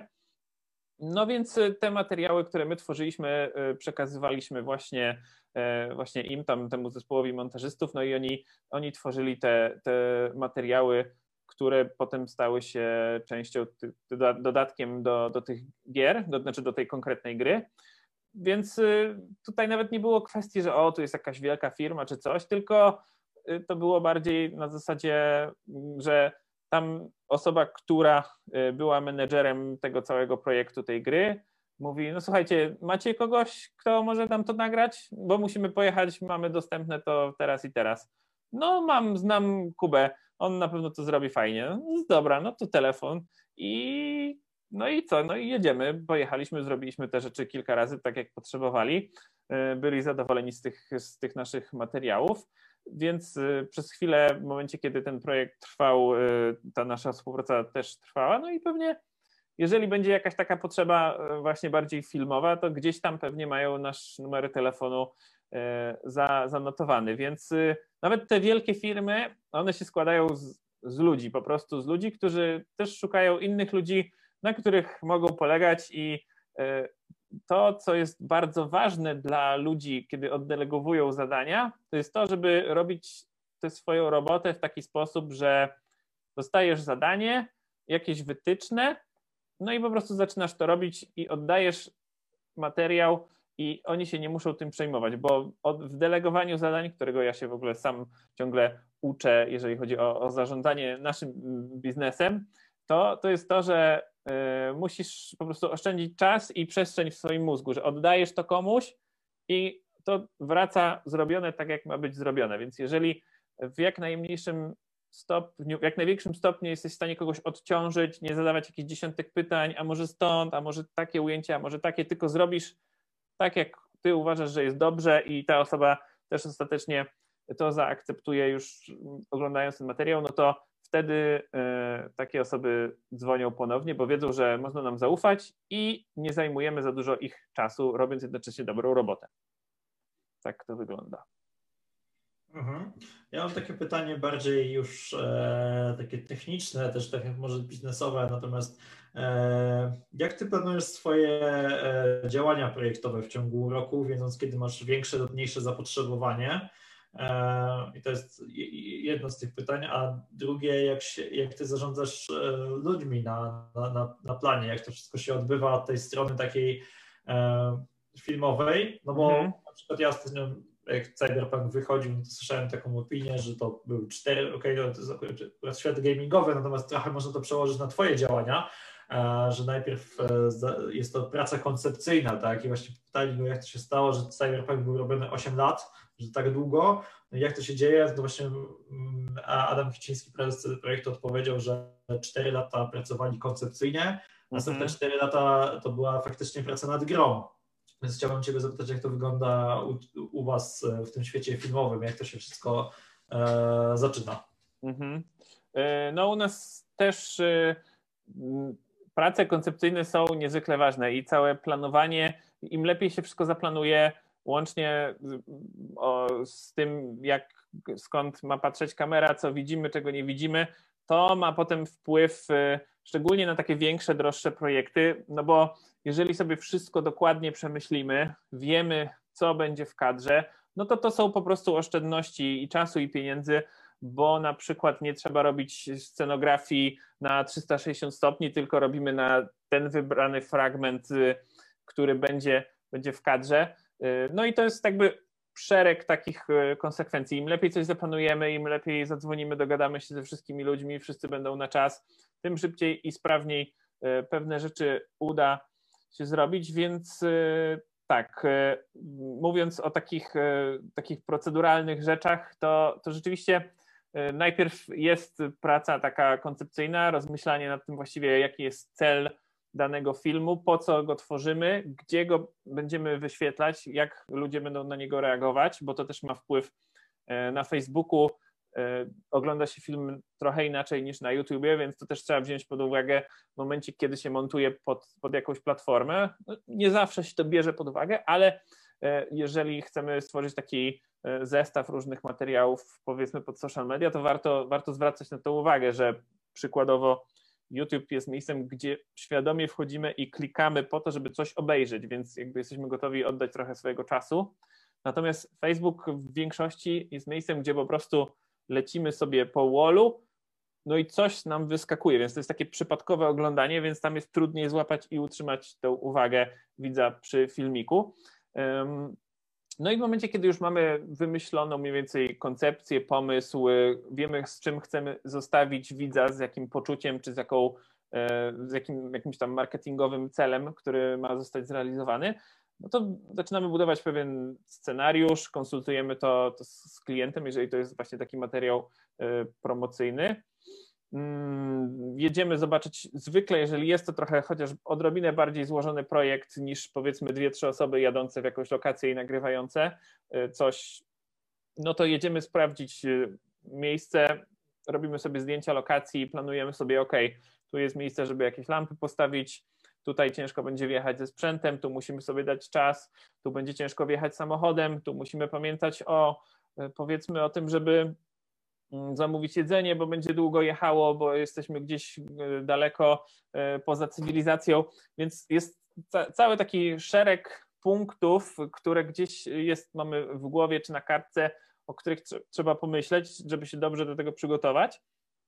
Mm, I w momencie, kiedy jesteśmy już na planie, to też się dzieje w taki sposób trochę zautomatyzowany, że mamy kierownika planu, kierownika produkcji, te osoby pilnują, żeby wszyscy byli na czas, żeby e, każdy wiedział dokładnie, e, co do niego należy, żeby miał plan pracy, żebyśmy byli w stanie ze sobą e, się sprawnie komunikować. No i mm, są pewne takie zasady właściwie uniwersalne, można powiedzieć, że jest przykładowo pion operatorski. Jeżeli ja jestem operatorem, to wiem, że mam zwykle ze sobą asystenta, który dba o to, żeby kamera była w pełni tam wszystkie baterie naładowane, karty pamięci, żeby zgrywać materiały, zmieniać obiektywy, pilnować, żeby to działało, żeby y, obiektywy były czyste i, i tak dalej, bo wtedy on mnie odciąża.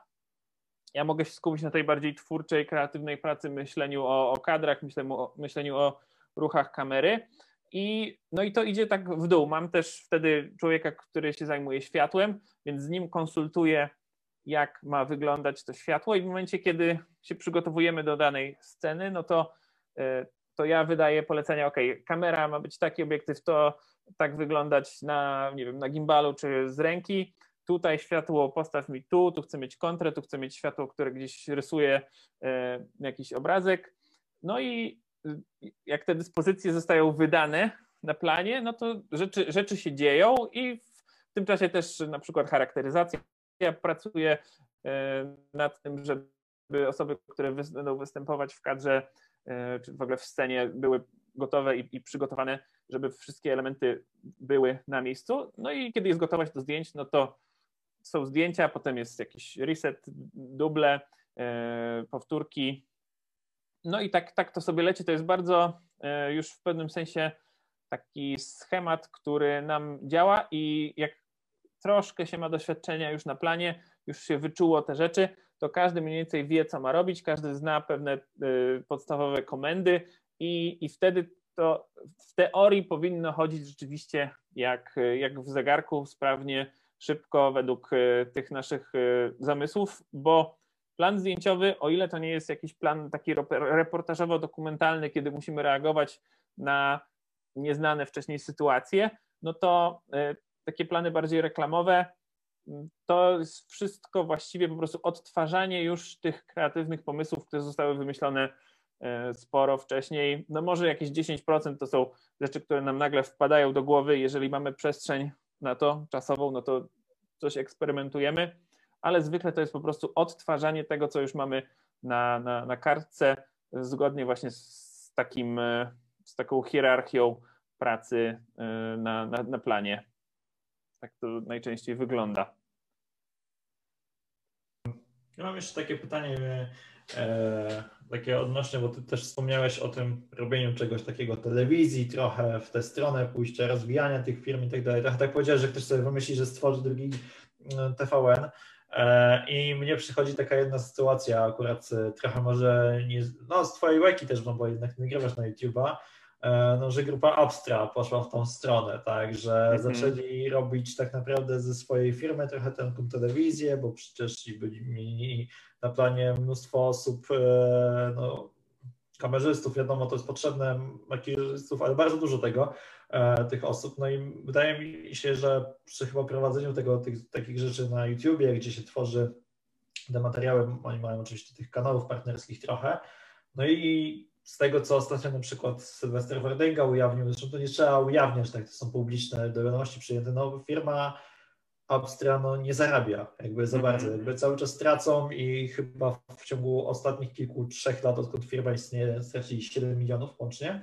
E, no i chciałbym Ciebie zapytać, jak Ty się zapatrujesz na takie sytuacje, no i jak Ty widzisz jakby rozwój ASF Studia, żeby nie pójść po ta taką drogą, no bo to widać, że oni przeliczyli się, że mieli 90 osób ponad, mieli na przykład fotografa e, na planie, który nie wiadomo po co jest, no bo jeżeli mamy kamerzystę, no to jest w stanie cyknąć tak, od twojej stajki, tak przypuszczam, że mm -hmm.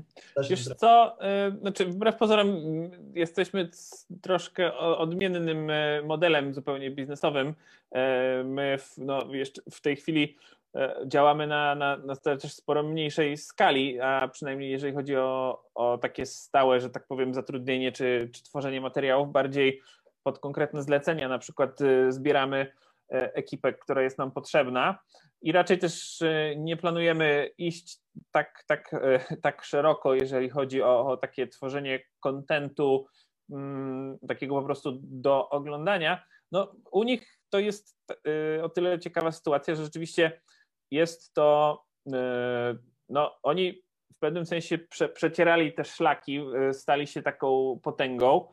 E, gdzieś ten ich taki moment, e, czy to moda, czy jak to nazwać, czy w ogóle uwaga widzów troszkę gdzieś poszła chyba w kierunku innych, młodszych kanałów, ale nie, nie wchodząc jakby w te, w te wszystkie takie perypetie, no to ja myślę, że to już jest, u nich to jest już jest tak, tak duża skala tego biznesu, e, że podejrzewam, że oni jeszcze nie powiedzieli ostatniego słowa. To, to już działa na takiej zasadzie, że rzeczywiście te, to są straty, ale to są też duże inwestycje i oni mają bardzo dużo e, wartości, bardzo dużo doświadczeń. Być może to się nie przekłada na e, teraz na obejrzenia, bo niestety w dużej mierze ten ich biznes polega na tym, że muszą mieć tą uwagę widzów. U nas to działa inaczej, bo my mm, te materiały w większości tworzymy dla konkretnego klienta, który nam płaci umawiamy się na, na budżet, który pokrywa nam po prostu realizację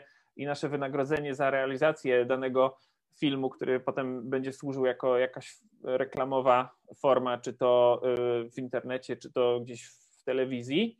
Więc my tutaj właściwie w momencie, kiedy wchodzimy na plan, to już no nic nie ryzykujemy, nie zastanawiamy się, czy nam się to zwróci, czy się nie zwróci, no bo po prostu jesteśmy dogadani, że słuchajcie, ten film, ta reklama będzie kosztować tyle i tyle i, i to już jest wszystko e, klepnięte w cudzysłowie, natomiast e, u nich no to jest zupełnie inna sytuacja, bo troszkę e, robią, a potem muszą zobaczyć, czy, czy jest ta oglądalność, czy, czy ludzie do nich wracają, ale no, ciężko mi się też wypowiadać, bo nie znam do końca szczegółów, chociaż troszkę się interesuję.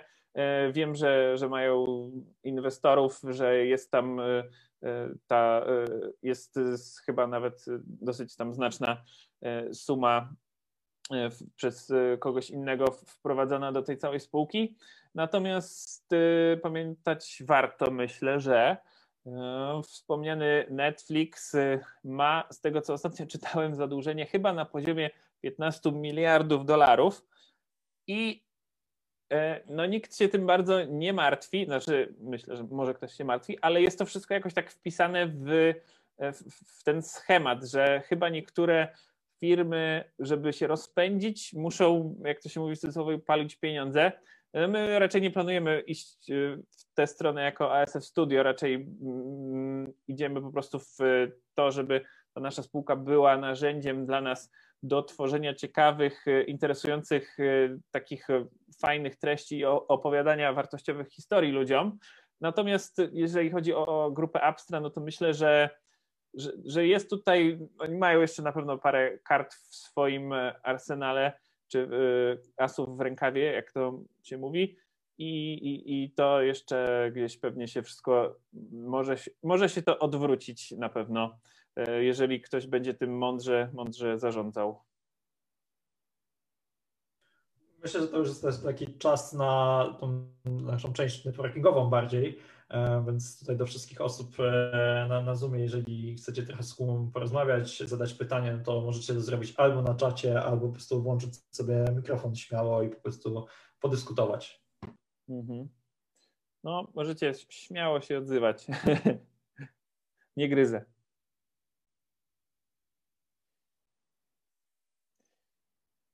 A w razie czego zawsze można się też odezwać na Instagramie czy na Facebooku.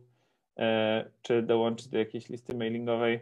W sensie, że jeżeli przyjdą komuś pytania w przyszłości, bliższej lub dalszej, no to e, ja mogę zaprosić na swojego Instagrama, Jakub Podkreśnik Klawikowski. E, tam się zawsze postaram odpowiedzieć. Albo po prostu na info w studio też można, można pisać z różnymi tematami, gdyby ktoś potrzebował, albo się właśnie zastanawiał nad czymś, co go gryzie.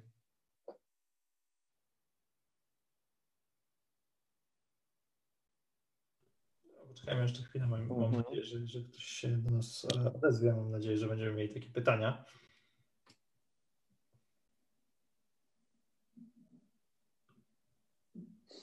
No, w ogóle tak e, nie wiem, czy tam macie jeszcze zaplanowanych już poustawionych kolejnych gości. W ogóle może kiedyś w przyszłości byłoby ciekawe zrobić jakiś taki panel, na przykład, że zestaw kilku gości e, z różnych dziedzin, z różnych branż żeby sobie podyskutować na przykład. To by było interesujące. Taki, taki pomysł rzucam na, gdzieś na dalszą przyszłość. E, Myślę, że to by było ciekawe. E, myślę, że to by było nawet e, fajnie wskazane, żeby coś takiego zrobić. Znaczy w tej chwili mamy poumawianych następnych następne osoby. Już co dwa tygodnie mamy następnego prelegenta, także o. No, Czyli inwestujecie w Facebook i Google Ads. No tak, chociaż nie jest to jakaś duża, duża skala w tej chwili. Jeszcze bym powiedział, że jesteśmy trochę na, w etapie takiego uczenia się i mm, patrzenia, w jaki sposób najlepiej to, to wykorzystać. E, ja sam nawet sobie siadam trochę i eksperymentuję z tymi Facebook Adsami. I to nawet to, no, to fajnie działa, bo rzeczywiście jak się dobrze stargetuje i ma się jakąś ciekawą treść, e, to, no to ludzie na to, na to reagują. Natomiast y, z Google Adsami y, jeszcze, jeszcze nie weszliśmy w to na tyle, na ile byśmy chcieli, bo jest na pewno bardzo duży potencjał, e, szczególnie w tych sponsorowanych linkach, wbrew pozorom wydaje się, że ludzie w nie nie klikają, ale e, są one mocno zauważalne i jeszcze do tej pory nie, nie działaliśmy w, z nimi w taki optymalny, zoptymalizowany sposób, jakbyśmy chcieli. Trochę tutaj jeszcze się przecieramy sobie szlaki i sprawdzamy, jak to będzie dla nas najlepiej, ale na pewno jest w tym duży, duży potencjał, bo to, to, to widać też po, po jakichś naszych znajomych czy jakichś konkurencjach, że, że to, to działa. Jeśli to nie tajemnica, to jakie są orientacyjne stawki wynagrodzeń różnych osób zaangażowanych w produkcję filmu?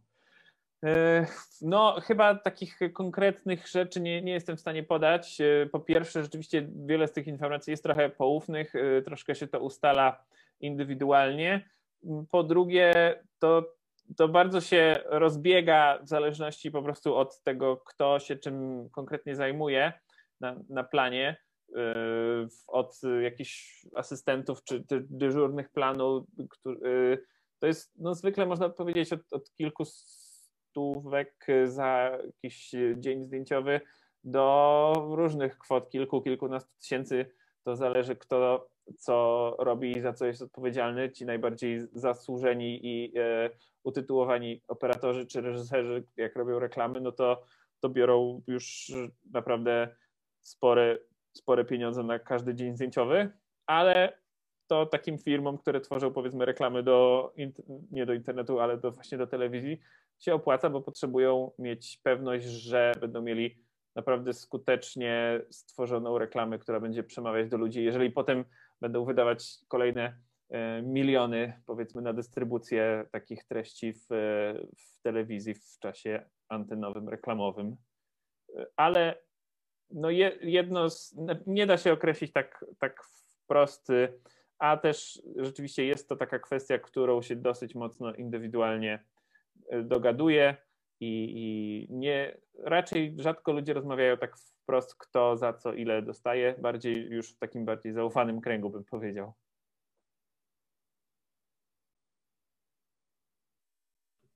Jeszcze, jeszcze możemy o pytania prosimy, jeżeli, jeżeli jest e, taka chęć z Waszej strony tutaj uczestników, mówię do osób, tutaj szczególnie osób zgromadzonych na Zoomie, ale też przede wszystkim możecie też włączyć mikrofony, jeżeli chcecie i, i normalnie z porozmawiać.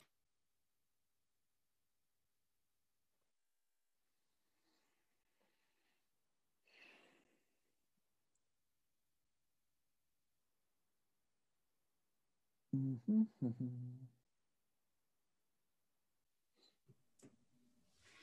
No coś, coś nie śmiali na razie wszyscy. Tak, tak, tak, tak właśnie e, widzę. Jeszcze trochę mi się takich pytań też e, na, na, nasunęło mhm. właśnie tego, jak ty opowiadałeś tą historię też o takich początkach i e, co, co myślisz jakby o, o tym, e, też trochę bym chciał jeszcze wrócić do tej edukacji e, i jakby sądzisz, czego szkoła w ogóle powinna uczyć w zakresie przedsiębiorczości? Jakby co, co, jakie ty problemy zauważałeś, kiedy stwierdziłeś, że chcesz faktycznie zrobić, e, za, założyć z tego, z tego firmę, bo oczywiście na początku to była taka pasja e, twoich kręcenia filmów, natomiast e, e, czego sądzisz, że taki brakuje jakby tobie e, albo w twoich rozmowach ze znajomymi, jak, jak ty się na to zapatrujesz? Wiesz co, powiem Ci tak, e, znaczy wiem, że jakby pewnie jeszcze patrzysz z takiej perspektywy edukacyjnej, ale jak, e, jak tylko człowiek tak wchodzi głębiej już w takie bardziej biznesowe rzeczy i te kilka lat już mija od, od bycia w szkole czy na studiach, to e, no, chyba w życiu nie miałem rozmowy ze znajomymi przez przynajmniej ostatnie, bym powiedział, 7-8 lat typu czego brakuje w polskiej edukacji, bo my jakby po prostu bierzemy się za pewne rzeczy, robimy, sprawdzamy sobie, e, uczymy się, podpowiadamy sobie nawzajem, sprawdzamy w Google i, i tak to działa, e, jeżeli chodzi, jakbym miał spojrzeć rzeczywiście, co, co warto uczyć, chyba przede wszystkim to powinno się, e, warto zmienić troszkę sposób myślenia albo sposób uczenia, jak myśleć, bo nas się uczy w, w szkole bardzo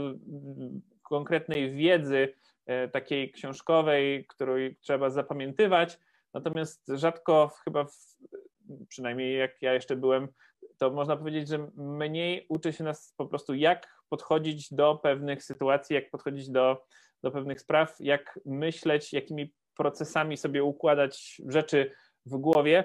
E, to tak brzmi bardzo, bardzo ogólnie, ale to nawet się tyczy takich, takich rzeczy typu, że mm, też takich nawet i psychologicznych, że trzeba sobie róż, dużo, dużo spraw poukładać w głowie, żeby mieć nawet też porządek w biznesie, że jeżeli mamy porządek w życiu prywatnym, czujemy się spełnieni i zadowoleni, to też to się wszystko przekłada na, na inne aspekty, więc y, wydaje mi się, że, że tego trochę brakuje, takiego e, takiej patrzenia, jak można, jak nauczyć ludzi takiego niezależnego myślenia, thinking outside the box, a nie mm, iścia w takie schematy, no ale to chyba trochę też wynika z, z tego wszystkiego, że ta szkoła w formie takiej, jaką znamy w takim ogólnym e, spojrzeniu, tak naprawdę wychodzi gdzieś z tego naszego XIX wieku, gdzie bardziej tworzono ludzi po to, żeby byli pracownikami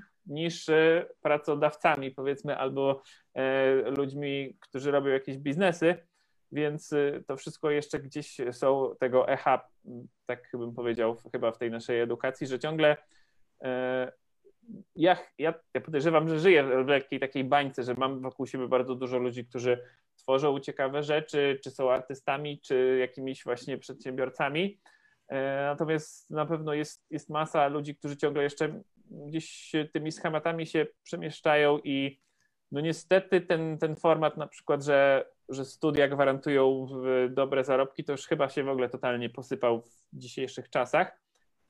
Co też, ja nie mówię na przykład, że studia są złe, bo moim zdaniem studia uczą właśnie czegoś takiego e, często jak jakieś myślenie, czy właśnie są fajnym miejscem do networkingu, do spotykania ludzi o podobnych zainteresowaniach, ale niekoniecznie są miejscem do zdobywania po prostu ten, ten papier, jakiś, jakikolwiek papier zdobywamy, to on już nam nic w dzisiejszych czasach nie gwarantuje i potem nikt o niego nie pyta. To jest y, też ciekawe, przynajmniej w moim przypadku i w przypadku jakichś moich znajomych gdzieś dookoła.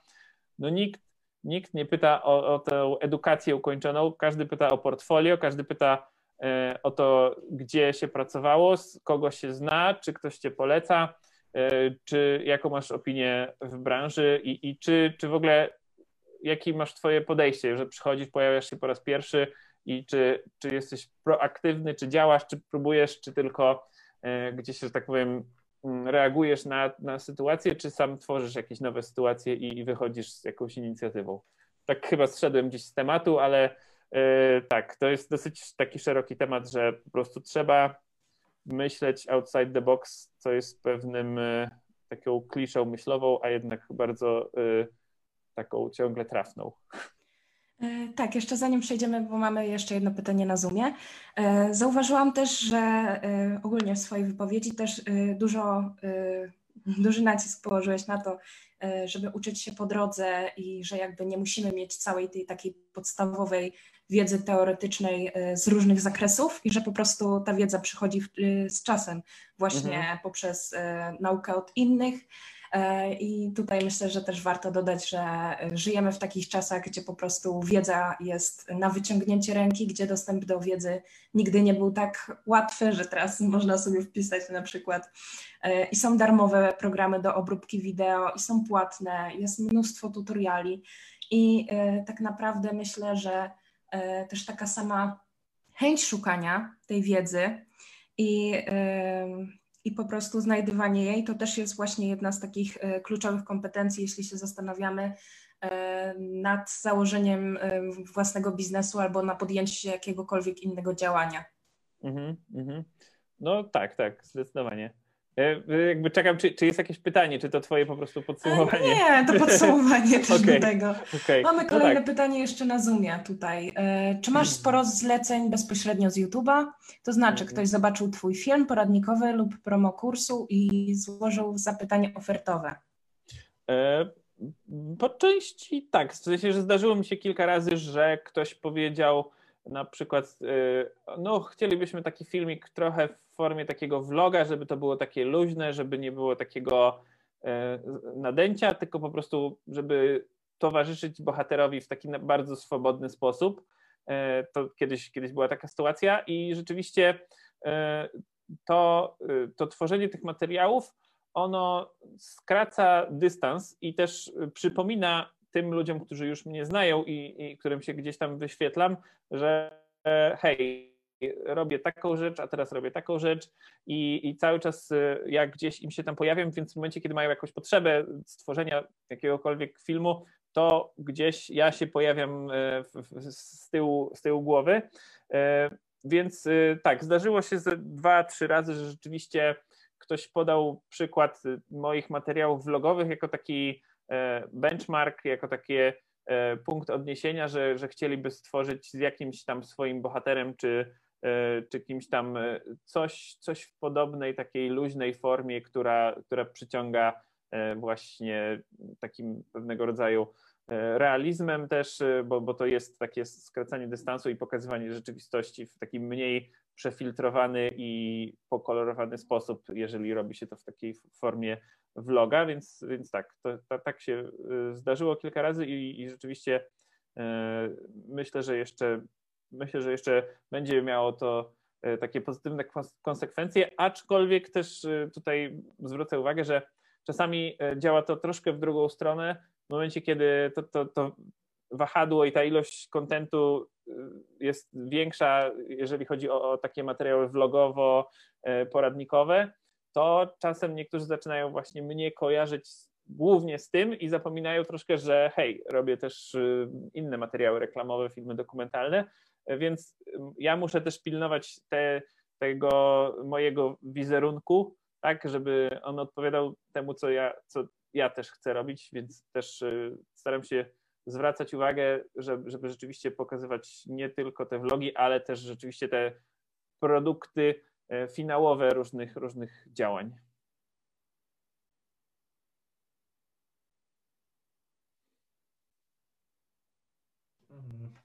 Dobrze, w takim razie e, dziękuję bardzo, dziękuję bardzo za przekazaną wiedzę. Twoje, e, Dzięki wielkie również. Podzieliłeś się całym swoim e, doświadczeniem. Dziękujemy bardzo za. za... Je, jeszcze, jeszcze nie całym pewnie, ale powiedzmy, że nakreśliliśmy jakieś, e, jakieś szkic. Tak, tak, tak. E, osoby, które uczestniczyły, no też postaramy się, no to niebawem, żebyście też dostali potwierdzenie, certyfikaty, że uczestniczyliście, więc na pewno zostaną takie rzeczy wysłane do Was na Wasze skrzynki mailowe do osób, które się zarejestrowały e, do nas e, po prostu na, na, tego Zooma.